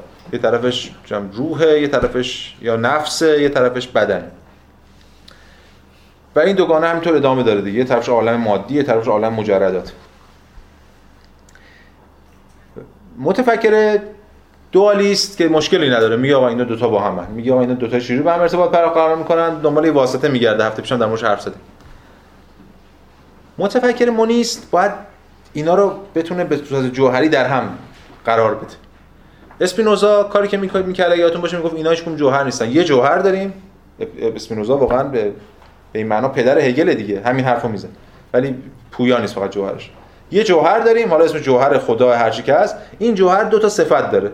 یه صفتش فکر یه صفت امتداد یعنی از طریق این قضیه حل کرد. اما بازم اسپینوزا این دوتا رو با همدیگه ارتباط نداره با صفت فکر و صفت امتداد از همدیگه جدان با همدیگه ارتباط نداره. کاری که هگل می‌کنه با مفهوم روح که دقیقا میشه همون جوهر اسپینوزایی این است که جامع و رفع کننده این دوالیست هاست. این در واقع دوگانه هاست. حالا مشخصا اینجا دوگانه فکر و امتداد یا دوگانه فعلیت و دانش. شناخت و واقعیت. حتی ذهن و ماده. هم ذهن و ماده همشون ساحاتیه یا دقایق یا تجلیاتی از خود روح هم. اما مثل اسپینوزا اینا اصلا جدا نمی‌کنه. اینا رو در هم قرار میده و یک نبردی. یعنی اینا رو به معنی تزوانتز در مقابل هم قرار میده. در یک کلام. بخوام حرفمو خلاصه کنم. اگر ما بخواهیم روح رو نزد هگل بشناسیم باید بدونیم که روح امر در خود و برای خوده. یا حالا تو پرانتز بگم ساعتر. سنتز اون دوگانه هاست که تو در تاریخ فلسفه بارها بارها بازسازی میشه. دوگانه چه دوگانه سوژه و ابژه باشه چه دوگانه انسان و خدا باشه چه دوگانه ذهن و ماده باشه.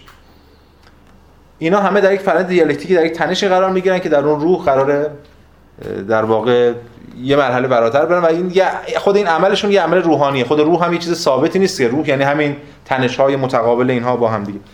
اینجاست که ما می‌تونیم بفهمیم چرا در مورد این صحبت کرده که علم فعلیت روح است.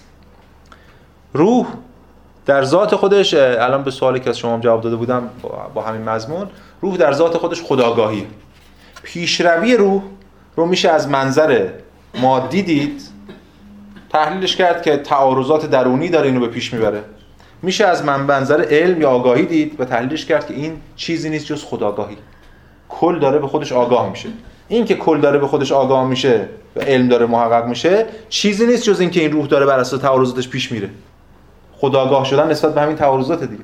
اگه این دوتا ترجمه از اون حقیقت رو ما بتونیم بتونیم در کنار هم دیگه قرار بدیم و بفهمیم اون وقت می‌تونیم از مفهوم روح نزد هگل یه درک دیگری داشته باشیم. و بتونیم به ایدالیسم نزد هگل نزدیک بشیم. معمولا وقتی ما میگیم ایدالیسم این برداشت غلط وجود داره که ایدالیسم یعنی جهان جنسش از ایده است. و پس بنابراین جهان ذهنیه. حالا بخوام برداشتی که معمولا با بارکلی پیوند می‌خوره. جهان از جنس ذهن. هگل اینو نمیگه. روح برای هگل فروکاستن ماده یا جهان خارج به ذهن نیست. همون جور که برعکسش هم نیست که فروکاستن ذهن به ماده اون کاری که الان دارم می‌کنم. مثلا امکان داره فکر شما رو ببرن تو دستگاه سی تی اسکن نشون بدن. هم فروکاستن فکر به ماده است. برای هگل اتفاقا رفع این دوگانه است. یعنی روح جامع این دوگانه است. در بردارنده این دوگانه است. در خود و برای خود نسبت بین این هاست که ما هر چیزی رو تمرین باید بتونیم بیشتر به این ایدهش نزدیکتر بشیم. حالا در توانم. باز من آخر این جلسه در مورد روح یه صحبتایی خواهم کرد. بله دیگه اون یه بحث دیگه ای واقعا. وارد بحث دیگه میشیم که مارکس چقدر به خود هگل میگم چرا پس این بله واقعا. من خودم میگم چرا. میشه در موردش بحث کرد صحبت کرد که مارکس هگل رو داره نقد می‌کنه. یا هگلیان جوان رو داره نقد می‌کنه که یکم روی این وجه ذهنی قضیه یا نظرورزی افراد کرده بودن. چون وقتی تو تزای فویرباخ می‌خونیم که مارکس ایدالیستا رو یه طرف قرار میده و ماتریالیستا رو یه طرف قرار میده که فویرباخ فویرباخ مشخصا و سعی می‌کنه یه راه سومی رو به دست بده بر اساس مفهوم پراکسیس که نه ماده رو این پراکسیس یعنی روح تو هگل. دیگه میشه نشون داده. این چیزی نیست که من می‌خوام بگم. ارجاعات مفصلی داریم این قضیه و خود اینجا داریم می‌بینیم دیگه. یعنی صراحتا داره دیده میشه. این یه بحث یکم علاوه بر بحث نظری و مبتنی بر متن باید یکم بحث تاریخی کرد در مورد نیمه دوم قرن 19 هم که چه میشه چه اتفاقی میفته این کتابی که همین شما بیدی احتمالاً به اسم شناخت هگلگرایی که مال رابرت سینبرین که آقای بهرامی هم ترجمه کرده من ویرایش کردم یه دو, دو سال پیش چاپ شده. کل حرفش اینه که تمام پساهگلیا رو آورده از سارتر و نمی‌دونم هایدگر بگیریم تا دریدا و دولوز و اینا حتی که هگل و مارکس و اینا که اینا همه نقدشون در هگل بر هگل به چه معنا وارد نیست و به چه معنا خودش سویه های هگلی داره. رابرت سینربرینک. از نشر لاهیتا منتشر کرده خب ببینید پس بنابراین ما اینجا هگل داره طرح ایده می‌کنه اما هنوز کافی نیست باز توانایی ما. فراموش نکنیم ما هنوز تازه تو پیشگفتاریم در بند 26 هگل یک ایده ای رو مطرح می‌کنه. ما بند 26 رو واقعا باید مفصلا یه وقتی بهش بپردازیم. در کنار یکی دو بندی که بعدا میاد. هگل اینجا از یک خشونتی حرف می‌زنه. یعنی آگاهی رو تقسیم بندی می‌کنه بین یه آگاهی طبیعی همین آگاهی که از تو پیداشناسی داره میاد دیگه آگاهی طبیعی که یواش یواش داره باید رشد کنه ولی بر اساس طبیعت و اینا استواره. یه آگاهی دیگه که یه جور آگاهی پیداشناختیه که حالا شبیه ناظر پیداشناختی از بیرونه داره به علم نگاه می‌کنه. و سنتز اینا که یه جور آگاهی نظر ورزه این بحث باز باید جلوتر بست پیدا کنه و باز بشه. اما قبل از اینکه بخوایم این بند 26 رو ازش بگذریم به سرعت یه اشاره بکنم به اون اول بند دقیقا جمله اول بند. میگه pure self knowledge in absolute otherness. This ether as such. این pure self knowledge self knowledge یعنی چی بگیم؟ خب اگه بگیم اونو بزنیم self consciousness رو بزنیم خودآگاهی اینو بزنیم self معرفت به خویش خودشناسی مثلا. خودشناسی محض در دگربودگی مطلق. اینم قبلا اشاره کردم امیدوارم ابهامی توش نباشه. مفهوم آدرنس برای هگل البته یه مفهوم خیلی دوگمی نیست. مثل واننس یا اون وحدت وحدانیت. یکی بودن با خود که اونم نباید دوگم ببینیم. روح در بطن خیش دیگر بودگیشو تولید می‌کنه. یعنی وقتی که با تعارضاتش مواجه میشه این دیگر بودگی در بطن خودش, خودش تولید میشه. و بعدا بعد از این تعارضات رفت میشه این به یه وحدتی می‌رسه. و در بطن اون وحدت باز به تنش می‌رسه. در بطن اون تنش باز به وحدت می‌رسه. این وحدت در این کسرت یا این همانی در این تفاوتی که مسیر حرکت حرکت حرکت روح رو ترسیم می‌کنه و پیش می‌بره. پس این آدرنس که ما اینجا گذاشتیم ترجمه می‌کنیم دیگر بودگی غیریت هم ترجمه خوبیه ولی غیریت رو معمولا برای آلترناتیو می‌ذاریم ما. برمی اینو می‌ذاریم دیگر بودگی هرچند غیریت هم ترجمه بد نیست. به این معناست. اینو باید روی دیگه سکه اون وردید حالا میگه که این خودشناسی یا معرفت به نفسی که حالا شما گفتید معرفت به خیش محض در دیگر بودگی مطلق این اتر به ما هوه. این اثیر حالا به قول خود چیزا با سه سه نقطه. اتر یا اسیر اساچ هم یعنی اساچ دیگه به معنای دقیق کلمه به ما هوه. فی حد ذاته. نمی‌دونم دیگه اساسا باز از اون مسائل ترجمه ماست دیگه هنوز واقعا خیلی ترجمه درستی داشت نده این اسیر به ما چیه؟ خود همون ground is the very ground and soil of science. خود همون ground بستر یا مبنا و سویل اون خاک علمه. That is یعنی knowledge in its universality. دانش در کلیتش. این که باز همون ایده رو داره تکرار می‌کنه اما اینجا واژه اسیر رو هگل به کار می‌بره واژه عجیبیه. اسیر اصلا خود واژه اسیر یه واژه متفاوتی در تاریخ فلسفه است و هگل داره اون واژه رو هم می‌خواد بیاد تو بازی خودش بیاره از آن خود کنه. همونجوری که خودتون هم می‌دونید اسیر حالا هفته پیشم کمی اشاره کردیم. اسیر برای اون میانجی بین این عالم مادی و عالم مجردات محسوب می‌شد دیگه. اسیر یه ماده لطیفیه که ماده پنجمه ولی مادی هست و نیست و اینا دیگه. برای اینکه اون دوالیستا یا دو, دو جهانی هر چیزی بخوایم مرزا رو نمی‌تونن تبیین کنن. همیشه چیز دیگه ای باید برای اون بسازن و اون از دل اون اون در بیارن. حالا هگل می‌خواد از خود همین اسیر استفاده کنه برای اینکه بگه روح ماهیت اسیری داره. نه مادیه و نه مجرد. اسیر. ولی با یه شکل دیگری ازش استفاده کنه بازم به مسابقه واسطه بین دو تا جهان نیست بلکه در برگیرنده همه چیزه.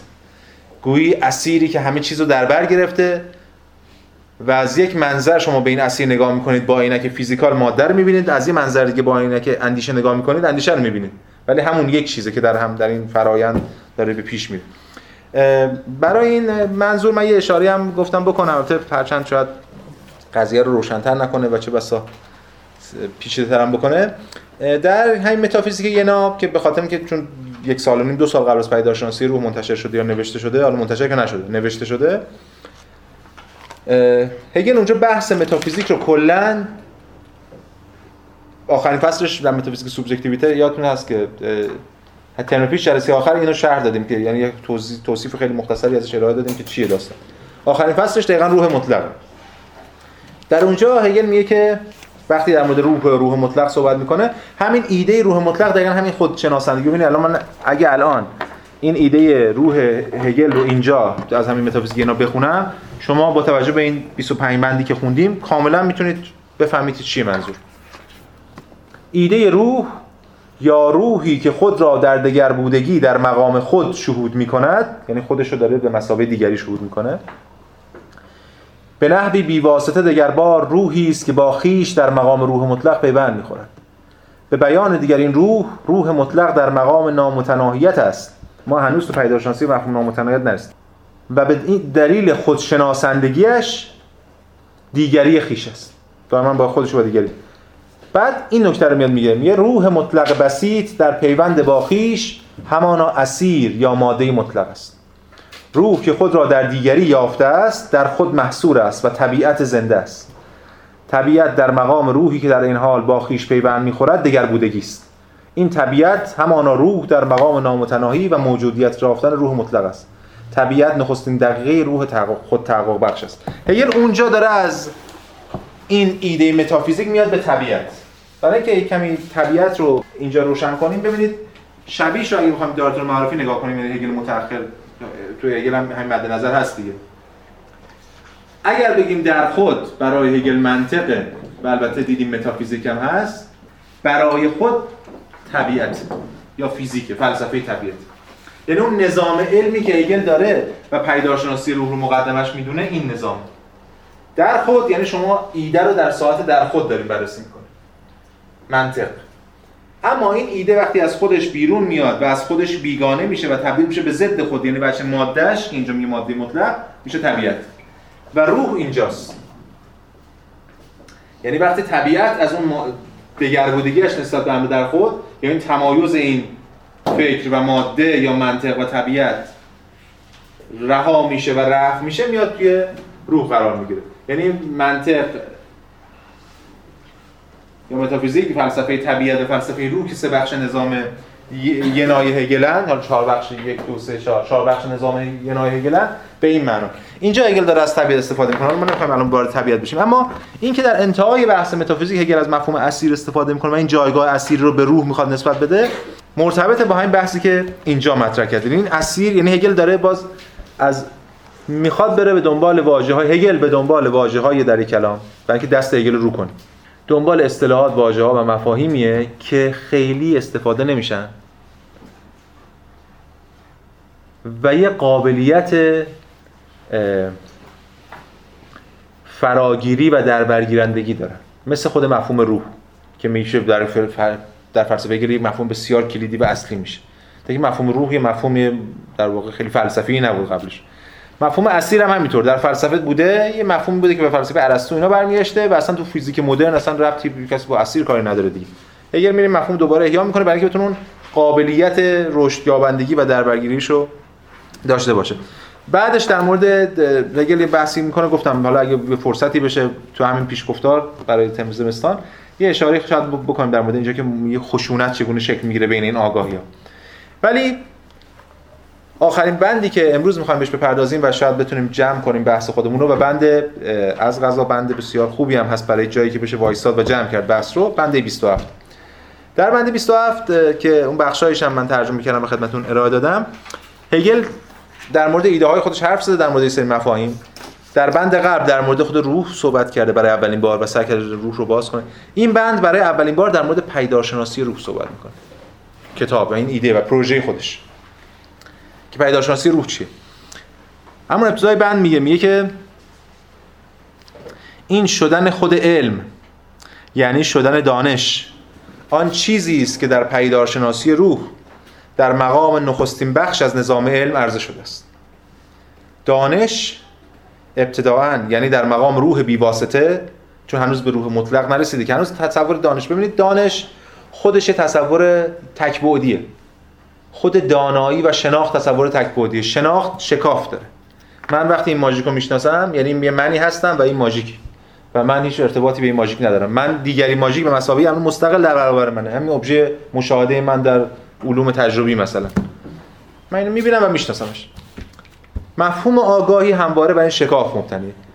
وقتی که ما متوجه بشیم یعنی حالا انسان متوجه بشه علم متوجه میشه حالا به طور کلی روح متوجه خواهد شد که وقتی که من دارم اینو می‌شناسم در واقع دارم خودمو می‌شناسم چون این فرایند فرندی که منم درش دخیلم و سوژه از آن خودش چیزی در ذات خودش نداره و من خودم در این شناسندگی هم دارم برساخته میشم و خود اینم در این شناخته شناختن من و سایر عناصر شناختی داره برساخته میشه و کل حقیقت چیزی نیست جز این از این روند تکاملی و تقابلی تمام این اجزا با هم دیگه.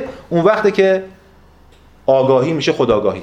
من هنوز به محل خداگاهی نرسیدم. هنوز ما فکر آگاهیم. شما فکر کنید در این دیوار در این تخته رو می‌بینید به مسابقه دیگری مطلق. به همین دلیل میگه که دانش ابتداعا در مقام روح بیواسطه. فاقد روح است. یعنی واجد اون وجه روحانی نیست هنوز. یا فاقد روح است یا آگاهی حسی است. یعنی همین من اینو می‌بینم.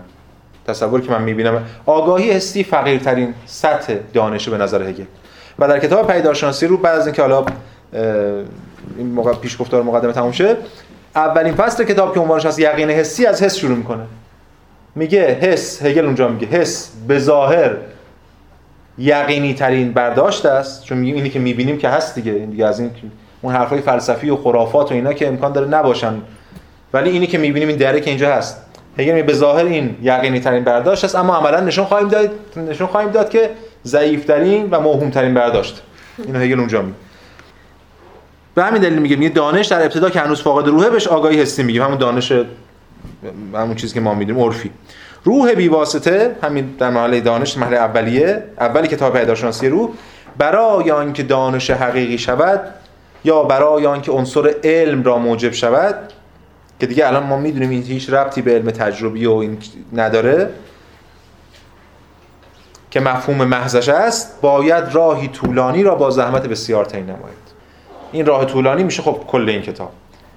هگل اینجا دوباره داره تاکید می‌کنه این مسیر یک مسیر طولانیه. من اصلا نمی‌خوام به شما در مورد روح حقیقت مطلق خدایی رو از انتهای مسیر صحبت کنم.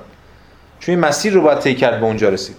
مشکل اینه که خیلی ها می‌خوان برن مستقیما به اون برسن یک شبه بهش برسن. و هگل جدا منتقد این دانش های یک شبه است. بلا فاصله بعدش یعنی چند خط پایینترش که من اینجا ترجمه کردم میگه در هر حال پدیدارشناسی بسیار متفاوت از الهام.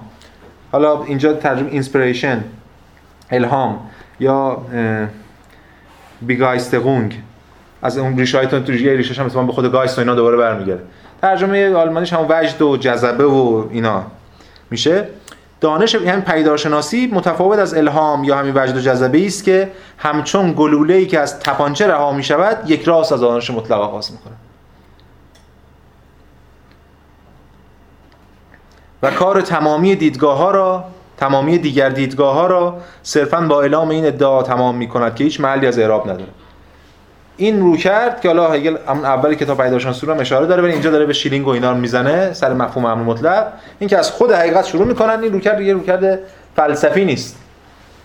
عرفانی دینی پیامبرگونه است دیگه. اینکه خود حقیقت بر فرد حاضر میشه و اون در مورد حقیقت حرف می‌زنه. در فلسفه هیچ ما به خود حقیقت در ابتدا نمی‌رسیم که در انتها باید بریم به سمت حقیقت.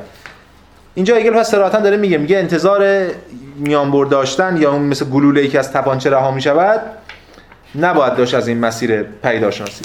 و یه مسیر طولانیه که حالا سعی می‌کنه در موردش بیشتر صحبت کنه در پیشگفتار و بعد ما رو آماده کنه برای اینکه وارد خود بحث اصلیش بشه. خب این از بحث ما در مورد این پدیدارشناسی رو. من فقط قبل از که حالا فرصتمون تموم بشه دو تا نکته کلیدی می‌خوام بیان بگم.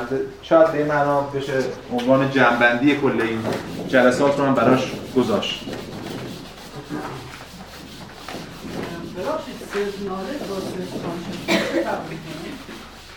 الان هیچی. الان هیچی ولی بعدا فرق خواهد کرد. بعدا self consciousness در اوجش تبدیل میشه به science. دیگه knowledge نمیره زورش نمی‌رسه. بشه این self knowledge رو می‌تونید بگید مثلا یه چیزی شبیه علم حضوریه که توی فلسفه اسلام میگن نه هر شکلی از شناخت خود. حالا این موضوع می‌خوام بگیم باید تبصره بزنیم. اونجا یه سری صفات لازم و باید بیاریم که لزومی نداره ما الان در مشخص. هر شکلی از شناخت خود هر شکلی از درک خود به مثابه ابژه دانش. اینا بحث دیگه. تو پدیدارشناسی رو مفصلا در مورد خود consciousness گزارش self consciousness اینا حرف می‌زنه که الان بحث ما نیست ببینید دو تا بحث به نظرم باید بهش بپردازیم. یکی شاید بشه گفت بچه هستی شناسانه داره یکی بچه معرفت شناسانه داره. نمی‌دونم. بعد حالا بیشتر ببینیم چه ایده هایی رو میشه ترک هگل یه سری ایده هایی رو مطرح کرد یه سری کلماتی رو به کار برده در طول این جلساتی که من خدمتتون بودم تو هم 25 بند.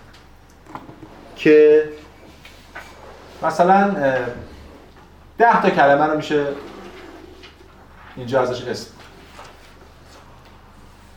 مثلا کلماتی مثل مطلق جوهر خدا خود مفهوم سوژه. یه خود مفهوم. مفهوم ضرورت حقیقت نظام وساطت کلیت. الان نسبت به 6 جلسه پیش تو همین فرصت کوتاهی که خدمت شما بودیم شما الان یه تصوری دارید از این مفاهیم. این مفاهیم هیچ کدوم فی نفسه مفهوم مستقل نیستن چون که اصلا قرار نیست در هگل ما مفهوم مستقل فی نفسه داشته باشیم. اینجا ما یک شبکه ای از مفاهیم در ارتباطی که همه با همدیگه در واقع به یه معنا ارتباط دارن. یعنی من الان به شما بگم نظام چیه؟ شما تو ذهنتون برای بگید نظام چیه باید جوهر بیاد باید خدا بیاد باید سوژه بیاد مطلق بیاد کلیت بیاد. اگه من بگم مفهوم خدا چیه هگلی اگه بخوایم نگاه کنیم نمی‌تونیم خدا فلان است. خدا خودش از پیش این مفاهیم رو در کنار خودش داره. مفهوم همینطور ضرورت همینطور حقیقت همینطور چیزایی حالا اینا رو الان میشه به این دست به این تعداد اضافه کرد. قطعا نامتناهیت هم میشه مثلا جا داد. ولی فعلا ما با همین 25 بند سر و کار داریم. اون چیزی که مشخصا مفهوم هگلی به حساب میاد مفهوم هگلی که همه اینا رو به یه معنا در بر داره رو ما می‌ذاریم روح روح چیزی نیست. روح هیچی نیست. چیز روح چیزیه. یعنی مفهومیه که اگه یه چیزی بشه دیگه روح نیست. روح چیزی نیست جز همین منظومه. با همه اینا در ارتباط داره و نتیجه پیوند خوردن همه اینا با هم دیگه است. و این روح که در کنار این منظومه است داره به یه سمتی میره که بهش میگه هگل علم. این علم در واقع یه جور خداگاهی روحه. یعنی روح داره به خودش عناصر تشکیل دهندش و اجزاش و تعارضاتش اینا آگاه میشه. ولی این آگاه شدن یک مسیری رو داره. این خداگاه شدن روح مسیری رو داره. این مسیر هم گفتیم تاریخیه و هم مفهومی. پس اگه ما می‌خوایم به مفاهیم نزد هگل برسیم ببینیم منظور هگل از فلان مفهوم چیه همواره باید این شبکه رو مد نظر قرار بدیم. به حال ما نمی‌تونیم شبکه بیاندیشیم. ما نمی‌تونیم شبکه حرف بزنیم. شاید. ولی همواره باید ملاحظات این شبکه رو ملاحظات نسبت های متقابل اینا داشته باشیم چون خود هگل ملاحظاتش رو داره. بنده شما می‌بینید مثلا توی بند هگل اینو میگه بعد توی بند دیگه داره در مورد در, در توی بند در مورد نظامی چیزی میگه و احساس می‌کنه در مورد و در بند بعد در مورد جوهر هم داره همونو میگه. ما احساس می‌کنیم وقتی هگل می‌خونیم به مرور از که هگل برامون درونی میشه و میاندیشیم هگلی احساس می‌کنیم خب این تکرار مکرراته. در که گفتم این تکرار مکررات نیست. هگل داره سعی می‌کنه منظومه رو شکل بده اون مفاهیم رو به اون معنای متعارفی که هستن از اونها از آن خود بکنه و توی منظومه خودش قرار بده. این یه بچه قضیه.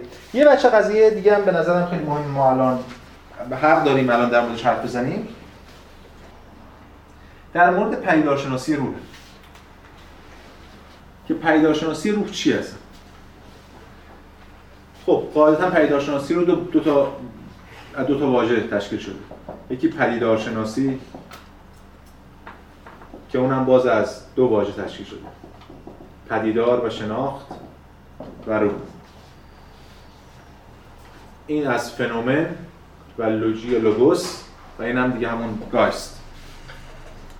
یا spirit الان ما می‌تونیم در مورد این مجموعه این ترکیب صحبت کنیم. بعد از اینکه با اون نگاه رو داشته باشیم. ببینید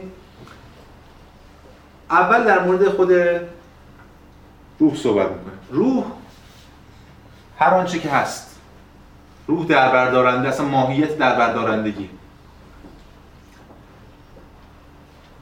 ما می‌خوایم یعنی در واقع روح می‌خواد به خودش آگاه بشه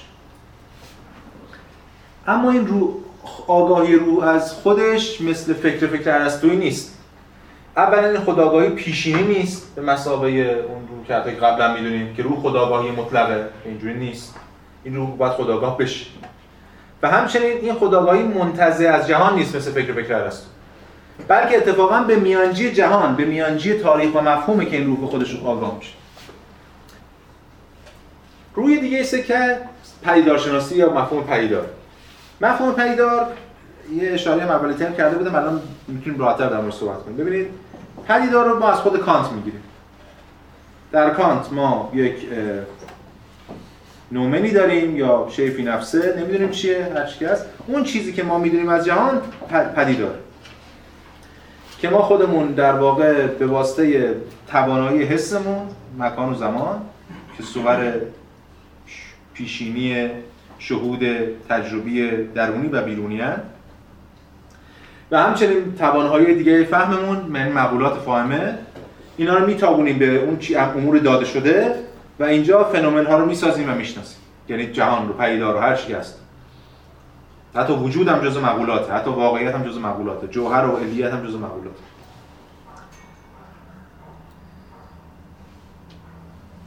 پدیدار پدیدار یک چیزی برای کانت. کانت میگه نمی‌توان تصور کرد پدیدار پدیدار چیزی نباشه. نمود باید نمود یه چیزی باشه. کاری که هگل می‌کنه اینه که چیزی پشت پدیدار قائل نیست. خود پدیدار یک ماهیت مستقل پیدا می‌کنه. چگونه می‌تواند پدیدار ماهیت مستقل پیدا کنه؟ واقعا نمی‌تونیم ما هنوز با توجه به فیزیک و فلسفه که داریم از پدیدار مستقل حرف بزنیم. هگل باید تبیین کنه چون که در بخش نیرو فاهمه همین کتاب پیداشناسی رو این کارو می‌کنه.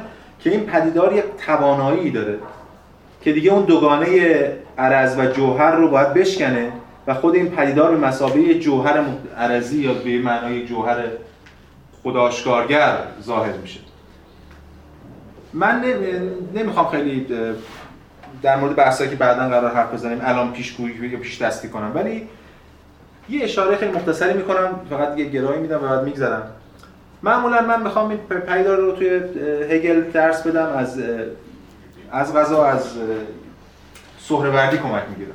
همواره تمایزی بین آنچه هست و آنچه پدیدار می‌شود وجود داره. یعنی یه چیزی هست که اون یه چیزی برای ما متجلی میشه. همین تصوری که ما از جوهر داشتیم بعد از همینه دیگه. این یه دیواری هست این دیوار برای ما اینجوری نمایش داده میشه. رئالیسم خام میگفتش این دیوار همان گونه که برای ما نمایش داده می‌شود هست. همینی که هست ما می‌بینیم. بعد به مرور دیدیم که نقدهای شده بحثای شد. تا رسیدیم به کانت که میگه این هر آن که برای ما نمایش داده می‌شود اصلا ربطی به خودش نداره. اون خودش چیزی که اصلا برای ما نمایش داده نمیشه بهش نومه. فی نفسه چیزای فی نفسه. اینجا ما باید با یک مفهوم جدیدی سر و کار داشته باشیم که آن چیزی که پدیدار می‌شود از آن چیزی که از خود پدیدار جوهرا متمایز نباشه وردی وقتی که می‌خواد از اون دوگانه مشایی بیاد بیرون و بتونه از اون انصداد دوگانه مشایی بیاد بیرون از مفهوم نور استفاده می‌کنه. نور یه خصلت عجیبی داره. نور خودش با تابشش متمایز نیست. شما نمی‌تونید مثلا می‌تونید بگید در مورد جوهر عرض بگین عرض رو بزنیم کنار ببینیم خود جوهر چیه. ولی در مورد نور نمی‌تونیم بگین نور رو بزنیم کنار ببینیم نورش. تابش رو بزنیم کنار ببینیم خود نور چیه. خود نور یعنی تابش. نور ماهیت تابنده داره. ذات نور یعنی تابیدن. اگه از این ایده حالا یکم استفاده کنیم بیایم برای هگل در مورد هگل صحبت کنیم. ذات پدیدار یعنی آشکار شده. پدیدار ماهیتا آشکار شونده است. از پدیدار اگه آشکار شونده میشه بگیری هیچی نیست. چون ذاتش آشکار شونده است. الان که ما یکم اون ذهنیت های جوهری ثابت و صلب و اینای ما ذهنمون یکم شل شده می‌تونیم بفهمیم که چجوری یک جوهر می‌تونه جوهر در حال حرکتی باشه که این آشکار شونده باشه. حالا میشه حتی به اینا 11 مفهوم حرکت هم اضافه جوهر می‌تونه جوهر در حال حرکتی باشه که خودش آشکار شونده. است کاری که هگل می‌خواد بکنه اینه. اگه ما به این برداشت از پیدار برسیم اون وقت حقیقت و شناخت از طریق پدیدار محقق میشه. پدیدار شناخت پدیدار از طریق خود تجلی پدیدار آشکار میشه اینو گفتم شبیه همین حرف هایدگر توی مقدمه هست تو زمان هم زده که پدیدار شناسی فنومنولوژی یعنی به پدیدار اجازه آشکار شدن دادن. این لوگوس شناخته چیز جدایی از خود پیدار نیست یعنی خود آشکار شدنش یعنی شناختش. آشکار شدنش برای چی؟ برای ما یعنی برای روح در نهایت. اینه که حالا این چه چیزی پدیدار می شود به بیان دیگه. روح که ما قرار بود بشناسیمش یا خودش داره خودش رو می‌شناسه. حالا ما داریم در از طریق علم می‌خوایم به یه روح شناسی یا پیدا شناسی روح برسیم. روح رو چگونه می‌توان شناخت؟ روح چیزی جدایی از تجلی نیست. روح یعنی تجلی. روح یعنی پدیدارش. در کجا پدیدار شده؟ در کل تاریخ. در سیاست در فلسفه در اقتصاد در دین. هر چیزی که در طول تاریخ تجلی داشته تجلی روح بوده. ولی یه روحی نیست اون پشت. برخلاف تصور ثابت انگاران نسبت به خداوندی رو کرده بکنه که آیا روح ثابتی در متجلی میشه. روح یعنی همین آشکارگی. روح یعنی سنتز دیالکتیکی تمام این آشکارگی. ما با یک شیوه خاصی باید بریم با این روح مواجه بشیم. اون شیوه خاصم از طریق یک روایت خاص منطقی با این منطق جدیدی از اتفاقاتیه که بر روح گذشته. از پدیدارهایی که روح از طریق اونها خودشون آشکار کرد یعنی از کل تاریخ. پدیدارشناسی روح به همین دلیل کل تاریخ بشر رو یا حتی به معنا کل تاریخ اندیشه رو سعی می‌کنه به یه شیوه دیگری روایت کنه. یعنی اگر من بخوام خیلی با یک تعبیر هگلی صحبت کنم این خود این روح چیزی نیست جز خود پیدار شدن روح. و علمی که ما می‌خوایم بهش برسیم همین علم نهایی که حالا هگل داره میگه الان ضرورت داره و الان ما در آستانه علمیم چیزی نیست جز همون کاری که تو پیدارشناسی روح می‌کنه. یعنی درک نظم علمی ضروری امور و رویدادها. اما این درک از بیرون نیست. یعنی یه چیزی از اینجا ما از بیرون می‌خوایم درکش کنیم. از درونه. خود ما بخشی از این فراینده خود ما بخشی از اون تجلی روحی این چیزی که الان دیگه یه کمی با بعد از 6 جلسه می‌تونیم در با چون یه مقدار با این واژه ها بر رفتیم هرچند این واژه ها هنوز هنوز اون معنای بیشتر. هنوز این واژه ها در ذهن ما به اون معنای صلب و عرفیشون نزدیکترن تا معنای هگلیشون. هنوز خیلی فاصله داریم تا این تا بازسازی این واژه ولی الان دیگه می‌تونیم در مورد این ایده صحبت کنیم. چرا اسم این کتاب یا به طور کلی علم هست پیدارشناسی روح و چرا پیدارشناسی روح می‌تونه یا این علم می‌تونه نه تنها شناخت خود روح بلکه فعلیت خود این روح باشه. این خود این روح در پیدارشناسی رو داره محقق میشه نه فقط شناخته میشه. بسیار اینم از بحث ما ما توی یک ترم سعی می‌کنیم که هر جور شده سعی می‌کنیم برسیم. که پیشگفتار مابقی پیشگفتار و مقدمه رو که خیلی متن کوتاهی رو تمام کنیم که ترم بهاره وارد خود یقین حسی اولین گام از خود کتاب پیدارشناسی روح بشیم. خسته نباشید.